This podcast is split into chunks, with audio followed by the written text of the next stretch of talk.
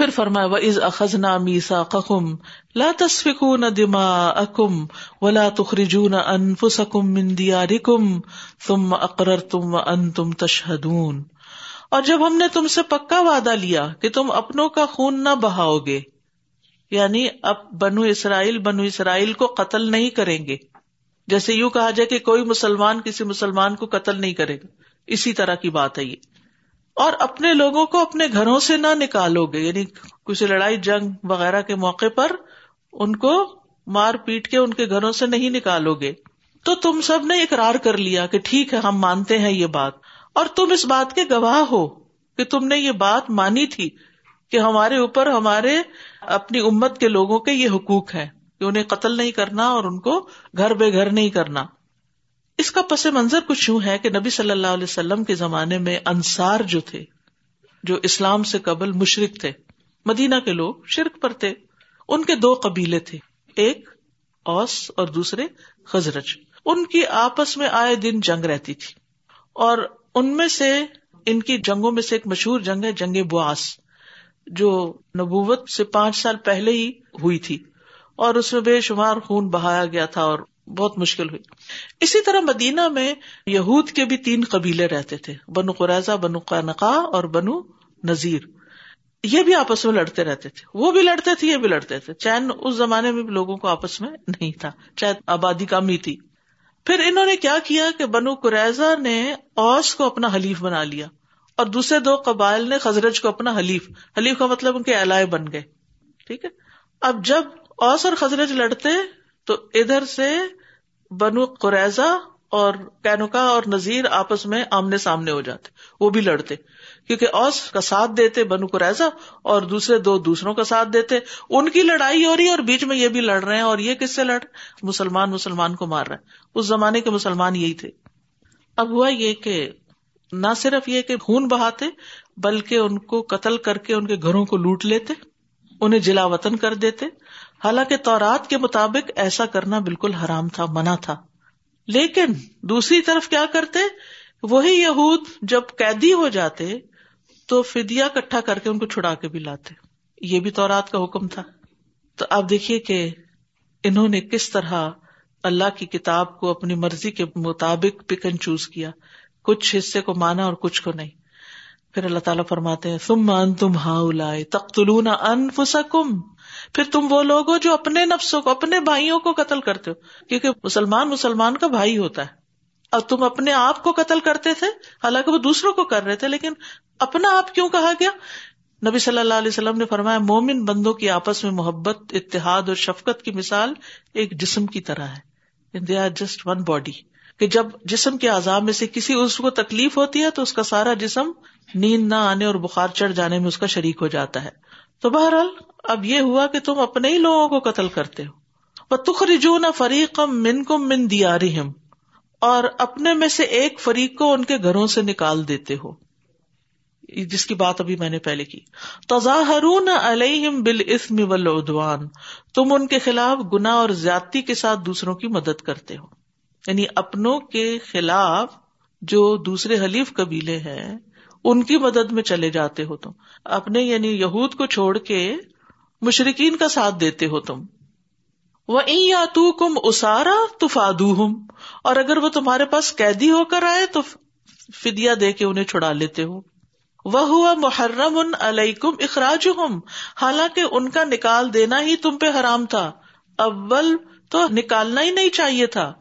تو یہ تم کیا کرتے ہو؟ افت مینون اباد الکتاب و تک فرون اباد کیا تم کتاب اللہ کے بعض حصے کو مانتے ہو اور بعض کا انکار کرتے ہو؟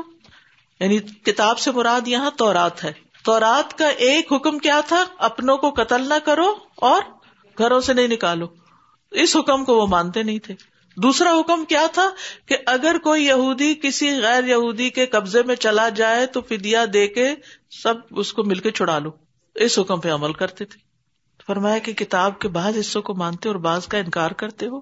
فما جزا امیف الدال کمن کم اللہ خزی فی الحیات دنیا و یوم القیامت یوردون الا اشد العذاب و ملاح بغافل اما تعملون۔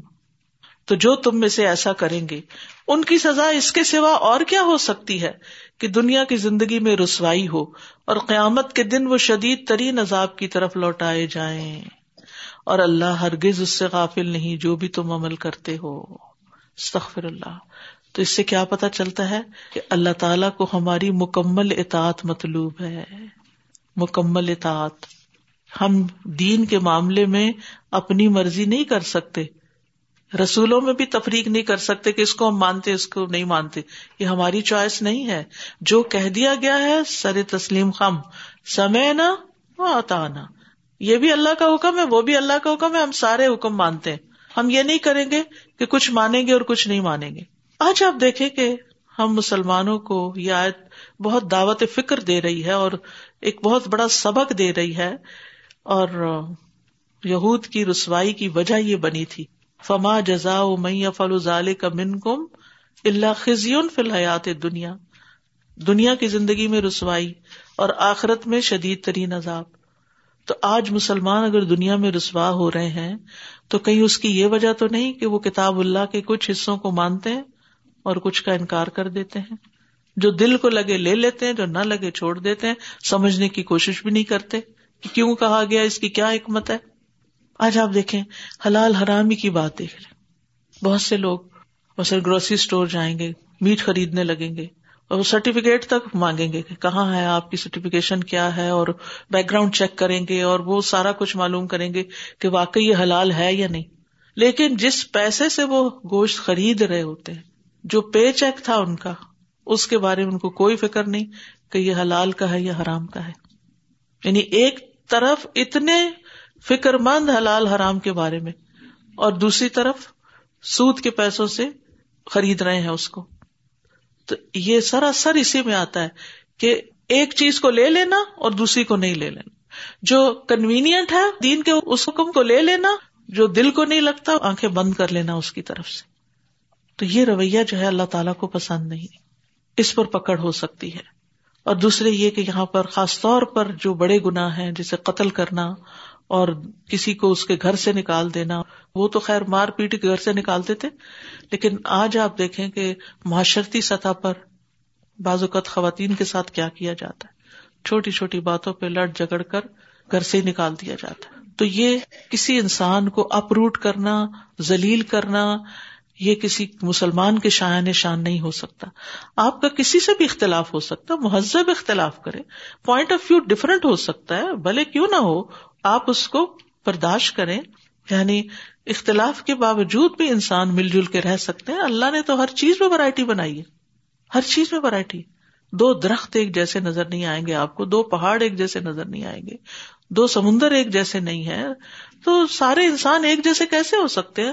ہر ایک کی سوچ ہے، لیکن اس کا یہ مطلب نہیں کہ اگر میری مرضی یا میرے خیال کے مطابق کوئی نہیں میرے ساتھ رہ رہا تو پھر اس کو میرے ساتھ رہنے کا حق ہی نہیں۔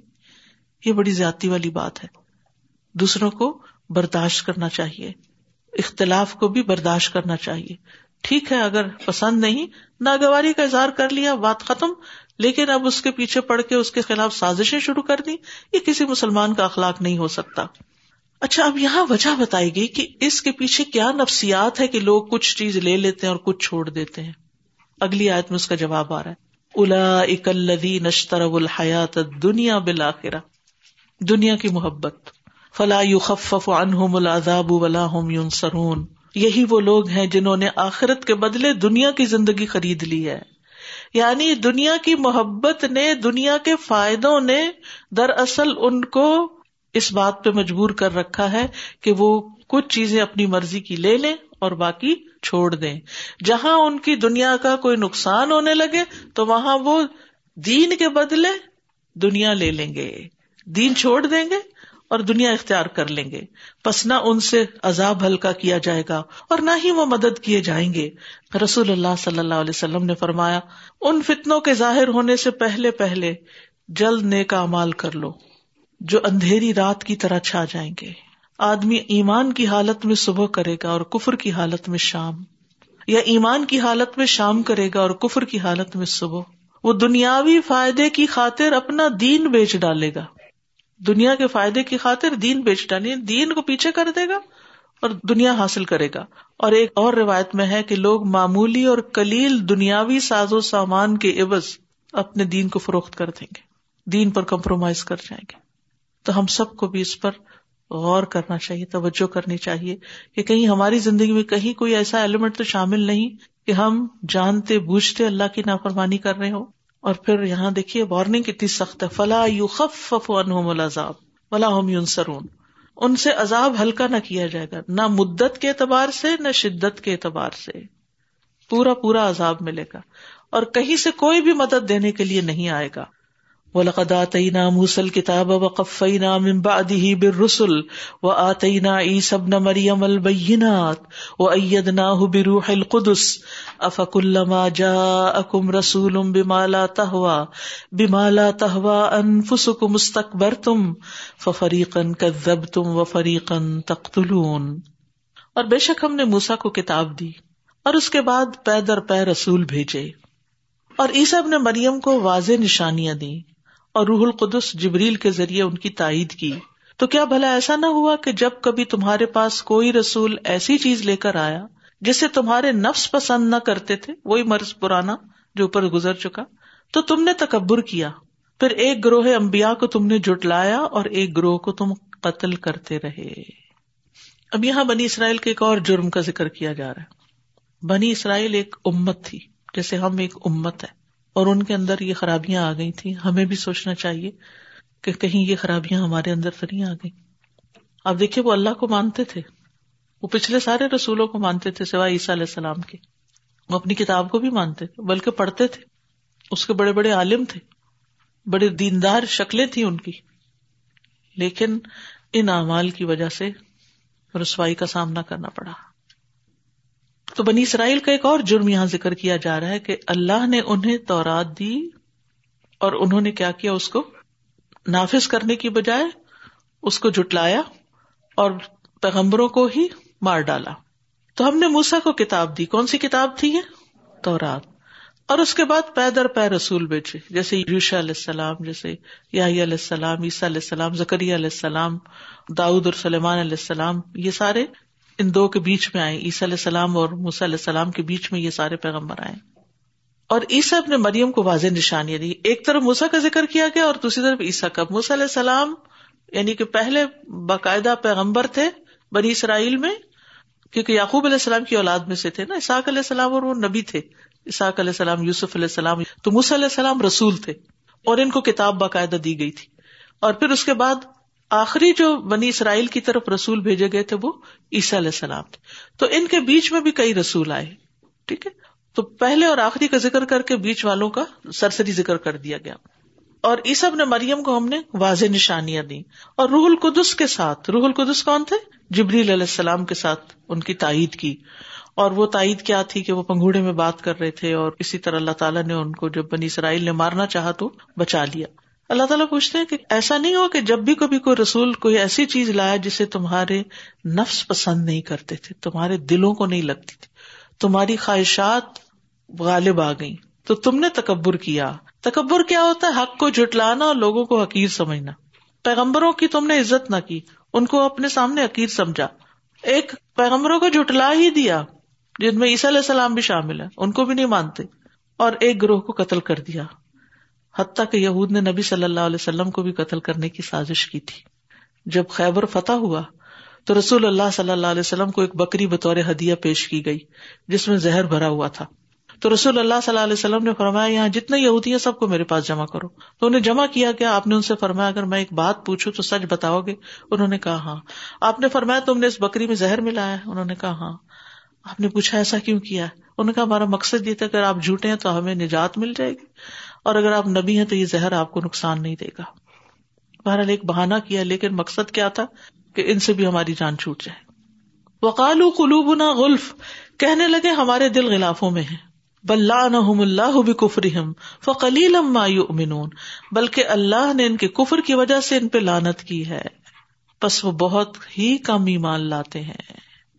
یعنی پیغمبروں کو کیوں انکار کر دیا؟ کیونکہ ان کی خواہشات کے خلاف بات کرتے تھے وہ۔ اور وہ اپنی مرضی سے جینا چاہتے تھے۔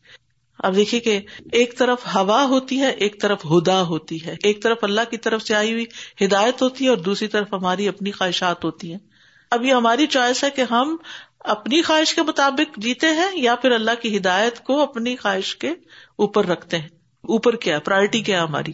تو یہاں ان کی پرائرٹی کیا تھی کہ ہدایت کی باتوں کو پسند نہیں کرتے تھے۔ اور کیا کہتے تھے؟ ہمارے دل غلافوں میں. غلاف یعنی کورڈ ہے کس چیز سے کورڈ تھے؟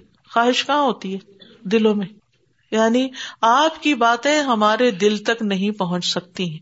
پیغمبر کی بات، قرآن کی بات دل تک کب نہیں جاتی؟ یہ بتائیے. دل کو کب نہیں لگتی؟ جب دل دنیا کی محبت میں ڈوبا ہوا ہوتا ہے. پھر انسان کو گھبراہٹ ہوتی ہے ایسی مجلس سے بھی. قرآن پڑھنے سے بھی کوئی دلچسپی نہیں ہوتی. دین کی بات سننے کا بھی کوئی شوق نہیں ہوتا. کیونکہ دل جو ہے وہ بند ہے۔ غلف یعنی غلاف چڑھا ہوا اس پہ، بند ہے کورڈ ہے، اندر کچھ نہیں جا سکتا۔ اللہ تعالیٰ فرماتے ہیں کہ یہ فخر کی بات نہیں ہے۔ یہ تو اللہ کی لانت کی علامت ہے۔ بل اللہ بکفری اللہ کی رحمت سے دوری ہے۔ لانت کا کیا مطلب ہوتا ہے؟ کہ اللہ کی رحمت نہیں ہو رہی۔ یعنی جس کے دل پہ قرآن نہیں اترتا، جس کے دل کو قرآن نرم نہیں کرتا، جس کا دل قرآن سن کر پڑھ کر نہیں پسیجتا، وہ اندر سے نہیں ٹوٹتا، وہ ایک نیا انسان نہیں بنتا۔ تو اس کا مطلب یہ ہے کہ اس پر اللہ تعالیٰ رحمت نہیں کر رہا۔ بل اللہ، بلکہ ان پہ اللہ نے لانت کی یعنی رحمت سے دور کر دیا۔ کیوں؟ بے بکفر ان کے انکار کی وجہ سے، ان کے کفر کی وجہ سے۔ فقلیل یعنی بہت تھوڑا ایمان لاتے ایمان میں کم ہے۔ ایک اور مانا یہ کیا گیا کہ ان میں سے بہت تھوڑے ایمان والے بہت کم لوگ مانتے ہیں۔ زیادہ تر جو ہے وہ نافرمانی کرنے والے ہیں۔ تو ایک ترجمہ یوں کیا جاتا ہے، کتنا کم وہ ایمان لاتے ہیں۔ اور ایک یہ کہ کتنے تھوڑے ہیں ان میں سے جو ایمان لاتے ہیں۔ ولما جا اہم کتاب من اند اللہ مصدق الما ما اہم و کانو من قبل یستفتحون علی الذین کفروا فلما جا اہم ما عرفوا کفروا به فلعنت اللہ علی الکافرین اور جب اللہ کی طرف سے ان کے پاس ایک کتاب آ گئی جو اس کی تصدیق کرنے والی ہے جو ان کے پاس ہے، حالانکہ اس سے پہلے وہ کفر کرنے والوں کے خلاف پتہ مانگا کرتے تھے۔ بس جب ان کے پاس وہ آ گیا جسے وہ پہچان گئے، تو انہوں نے اس کا انکار کر دیا۔ بس اللہ کی لانت ہے انکار کرنے والوں پر۔ اب یہاں پر ان کے پاس ایک کتاب آ گئی۔ یہ کون سی کتاب ہے؟ قرآن مجید آ گیا۔ قرآن مجید کیا کر رہا ہے؟ مصدق ان تصدیق کر رہا ہے ویریفائی کر رہا ہے۔ لما ما جو ان کے پاس ہے، وہ کیا ہے؟ تورات۔ یعنی قرآن میں وہی مضامین ہے جو تورات میں تھے۔ اور یہ تورات پڑھتے تھے، ان کو پتا ہے، یہ تو وہی چیزیں ہیں۔ یہ تو فوراً پہچان لیتے، لیکن انہوں نے پہچاننا ہی نہیں چاہا، جاننا ہی نہیں چاہا۔ وہ کہاں من قبل اور اس سے پہلے یعنی پیغمبر کے آنے سے پہلے، محمد صلی اللہ علیہ وسلم کے آنے سے پہلے، وہ کفر کرنے والوں کے خلاف فتح مانگا کرتے تھے۔ اور کیا کہتے تھے؟ مشرقین کو، اوس اور خدرج کو ایک پیغمبر آئے گا اور پھر ہم اس کے ساتھ مل کے تمہارے خلاف جنگ کریں گے اور تمہیں ختم کر دیں گے۔ اور وہ انتظار میں تھے، لیکن ان کا خیال یہ تھا کہ وہ شاید بنی اسرائیل میں سے ہی آئے۔ بس جب ان کے پاس وہ آ گیا یعنی محمد صلی اللہ علیہ وسلم آ پہنچے جسے وہ پہچان گئے، کیونکہ اللہ کو تو پتا تھا کہ پہچانا کہ نہیں۔ تو انہوں نے انکار کر دیا۔ کیوں انکار کر دیا تھا؟ کیا وجہ تھی؟ کہ یہ ہماری قوم میں سے کیوں نہیں آئے؟ بظاہر یہ بہانا تھا۔ حالانکہ اپنی قوم میں سے آنے والوں کا بھی انہوں نے کیا حال کیا؟ ان کا بھی انکار کیا اور ان کو بھی قتل کیا۔ کس بنا پر؟ کہ ہماری خواہشات کی تکمیل سے یہ کیوں روکتے ہیں ہمیں؟ بس اللہ کی لانت ہے انکار کرنے والوں پر۔ فلانت اللہ الکافرین۔ سمجھترو بھی انفسہم ان یکفروا بما انزل اللہ بغیا، ان ينزل اللہ من فضلہ علی من یشاء من عباده فباؤوا بغضب علی غضب۔ وللکافرین عذاب مہین۔ کتنا برا ہے وہ جس کے بدلے انہوں نے اپنے نفس بیچ ڈالے۔ کہ وہ اس کا انکار کرتے ہیں جو اللہ نے نازل کیا۔ محض ضد کی بنا پر کہ اللہ اپنے بندوں میں سے جس پر چاہتا ہے اپنا فضل نازل کرتا ہے، تو وہ غزب بالائے غزب کے ساتھ پلٹے اور کافروں کے لیے رسوا کن عذاب ہے۔ تو یہاں یہ بتایا گیا ہے کہ ان کے بغض اور اناد کی اصل وجہ کیا تھی کہ نبی ان کی قوم میں سے کیوں نہیں آیا؟ اس قوم میں کیوں پیدا ہوا جو ان پڑھ اجڈ اور اپنے سے جن کو حقیر سمجھتے تھے؟ تو اللہ تعالیٰ نے اس کا یہ جواب دیا کہ اللہ اپنے کاموں کی حکمتیں خوب جانتا ہے۔ اپنے بندوں میں سے جسے مناسب سمجھتا ہے، رسالت سے نوازتا ہے۔ تو کتنا برا ہے وہ جس کے بدلے انہوں نے اپنے نفس پیش ڈالے یعنی ایسی ضد کہ اپنے آپ کو ہلاکت میں ڈال دیا۔ اور اس کا انکار کیا جو اللہ نے نازل کیا ہے۔ اور ضد کیا ہے کہ اللہ اپنے بندوں میں سے جس پہ چاہتا ہے اپنا فضل نازل کرتا ہے۔ یعنی ان کو اللہ کے فیصلے پر اصل ناراضگی تھی۔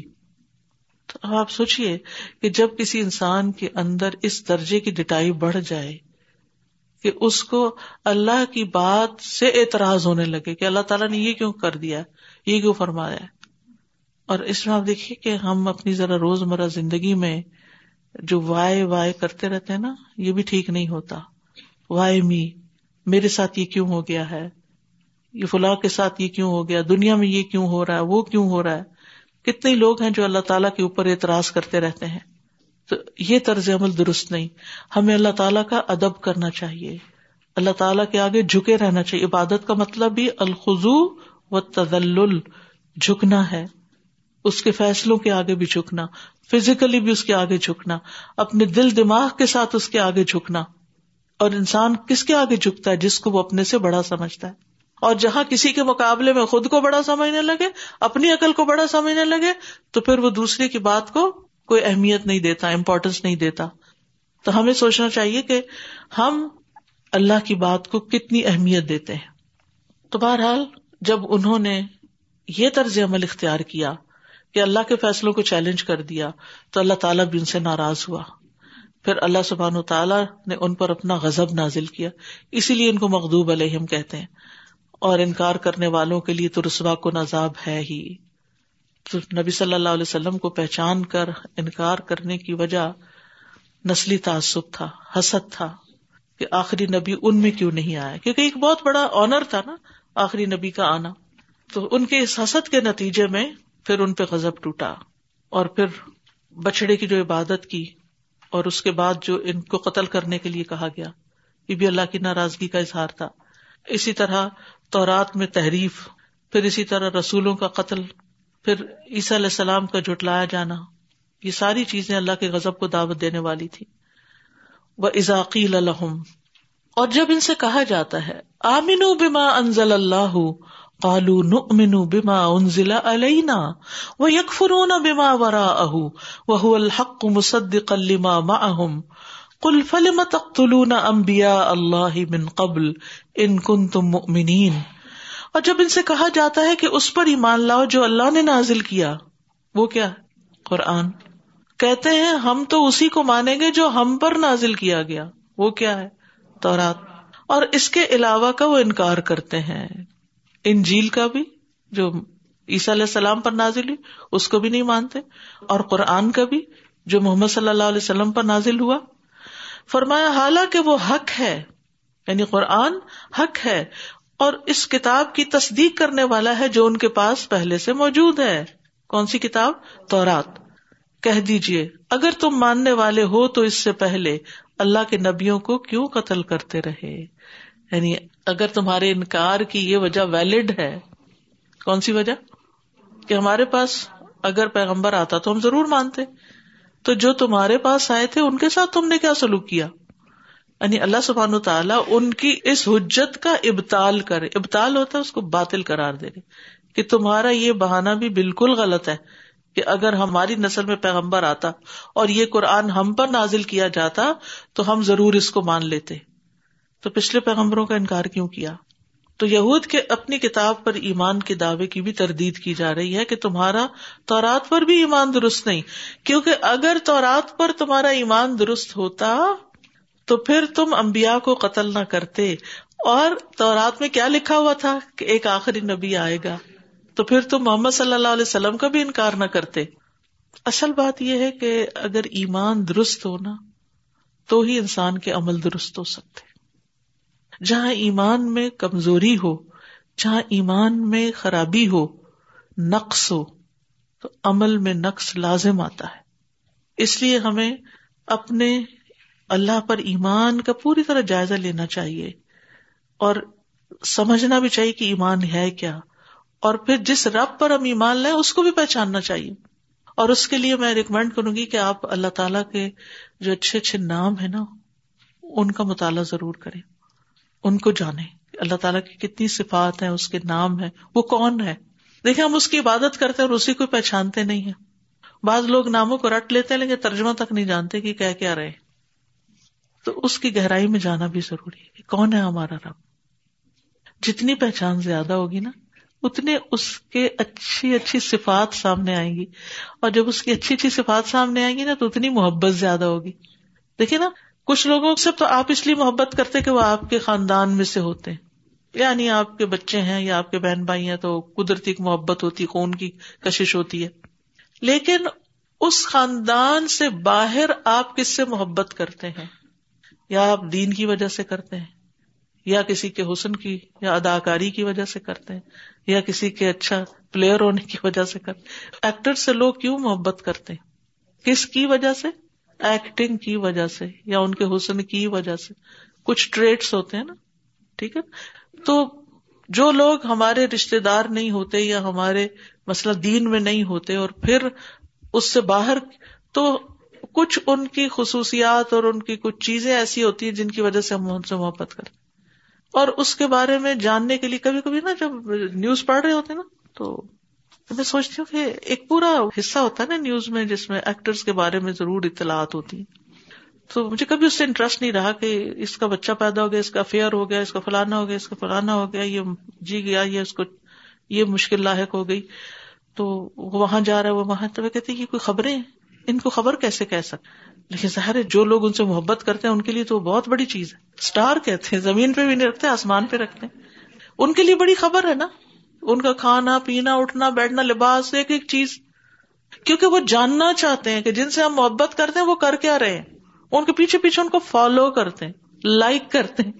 ٹھیک ہے تو یہ ان مثالوں سے بات جو سمجھانا میری مقصود ہے وہ یہ کہ کسی سے محبت ہو نہیں سکتی جب تک ہم اس کو جانتے نہیں۔ اور محبت باقی نہیں رہتی جب تک ہم اس کو فالو نہیں کرتے۔ اسی لیے کل ان کن تم تو ہبون اللہ فتبی اونی کہہ دیجیے اگر تم اللہ سے محبت کرتے تو میرا اتباع کرو۔ محمد صلی اللہ علیہ وسلم کو فالو کرو۔ اور فالو کس کو کر سکتے ہیں جو نظر آ رہا ہو؟ جس کو ہم دیکھتے ہو جس کو ہم جانتے ہیں، جس کو ہم پہچانتے ہو تو اللہ سبحان تعالیٰ سے جو محبت کے دعوے کرتے رہتے نا، یہ کوئی اتنی کامل محبت نہیں ہے۔ جتنا اس کو جانیں گے، پہچانیں گے اس کی صفات کے ذریعے اتنی پھر زیادہ محبت ہوگی۔ اور وہ ایسی محبت ہے کہ پھر انسان اس محبت کی خاطر کچھ بھی قربان کر سکتا کچھ بھی چھوڑ سکتا ہے۔ وہ محبت کیسی محبت ہے کہ جس کی وجہ سے انسان ٹس سے مس نہ ہو، نہ کوئی چیز اختیار کرے اور نہ کوئی چیز چھوڑنے کو راضی ہو۔ بس خالی زبانی زبانی محبت کے دعوے۔ تو اس لیے ایمان جو ہے، جب اللہ پر ایمان آتا ہے اور پھر اللہ سے محبت ہوتی ہے اور اللہ تعالیٰ کا خوف بھی آتا ہے، کیونکہ ہمیشہ محبت کے ساتھ خوف بھی ہوگا۔ یاد رکھیے، محبت اکیلی نہیں ہوتی۔ جہاں محبت ہوگی، وہاں خوف ہوگا۔ اب اس کی ڈیٹیل میں جانے کا وقت نہیں ہے، لیکن یہ جو ہماری عبادت ہے نا، اس کے بھی جو معنی آپ کو بتائے گئے تھے، اس میں محبت بھی ہے اور اس میں خوف بھی ہے۔ تو بہت ضروری ہے کہ ہم اپنے ایمان پر ورک کریں۔ اور ایمان ہی انسان کو پھر استقامت دیتا ہے۔ یو سب بت اللہ اللہ آمنو۔ اللہ ایمان والوں کو ثابت قدمی عطا کرتا ہے۔ بالقول ثابت فی الحیات دنیا و فی الآخرہ قول ثابت یعنی کل میں طیبہ کے ذریعے، اچھی بات کے ذریعے۔ دنیا کی زندگی میں بھی اور آخرت میں بھی رکھے گا۔ ایمان ہی اللہ کا فرما بردار بناتا ہے ہمیں۔ ایمان ہی انسان کو اخلاص عطا کرتا ہے۔ ایمان کے ذریعے انسان نافرمانیوں سے بچتا ہے۔ گناہوں سے بچتا ہے۔ نبی صلی اللہ علیہ وسلم نے فرمایا، بے شک مومن اپنے گناہوں کو ایسے محسوس کرتا ہے جیسے وہ کسی پہاڑ کے نیچے بیٹھا ہو۔ اور ڈرتا ہے کہ کہیں اس کے اوپر نہ گر جائے۔ یعنی اس کو چھوٹا سا گناہ بھی بڑا بھاری لگتا ہے۔ یہ کیوں ہو رہا ہے؟ یہ میرے اندر سے نکل جانی چاہیے عادت۔ اور جو منافق ہوتا ہے، وہ بڑے سے بڑے گناہ کو ایسے لیتے جیسے ناک پہ بیٹھی مکھی اور یوں اڑا دیا اس کوئی بات ہی نہ ہو۔